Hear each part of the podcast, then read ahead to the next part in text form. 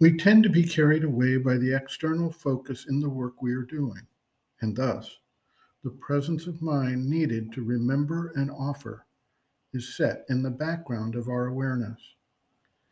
If we reflect on the state of consciousness we experience when focused on some external work, we soon find that we can be almost totally absorbed, and in fact, that work is generally best accomplished through what may be called a one pointed concentration. So, how do we convert this work into karma yoga when we are not paying attention at the time of the work to the spiritual focus? Patience, perseverance, and time the vital nature, particularly in the mode of rajas, wants and expects instant results and visible progress. The type of changes that are envisioned in the practice of karma yoga, however, are not easily and completely implemented. They tend to develop over time with persistent, quiet effort. Sri Aurobindo describes several ways to phase in the required standpoint for the individual practicing karma yoga. After some time, with repeated practice, the resulting status may appear to be almost effortless as it simply occurs. To reach that stage, however, the sadhak needs to be prepared to keep trying without any sense of discouragement. Sri Aurobindo writes, quote, it is easy for one, comparatively, to remember and be conscious when one sits quiet in meditation. It is difficult when one has to be busy with work. The remembrance and consciousness in work have to come by degrees. You must not expect to have it all at once. Nobody can get it all at once.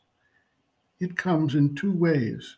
First, if one practices remembering the mother and offering the work to her each time one does something, not all the time one is doing, but at the beginning or whenever one can remember, then that slowly becomes easy and habitual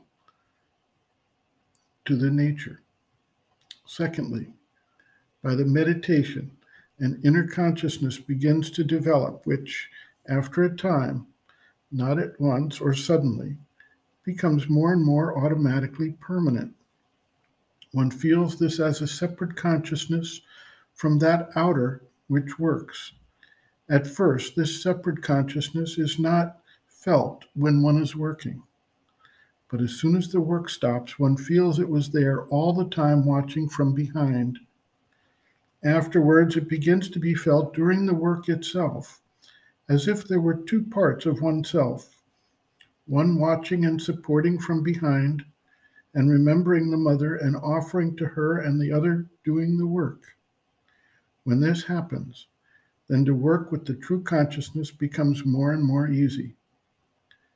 A time comes for the sadhak in the end when the consciousness and the deeper experience go on happening even in full work or in sleep, while speaking, or in any kind of activity. End quote.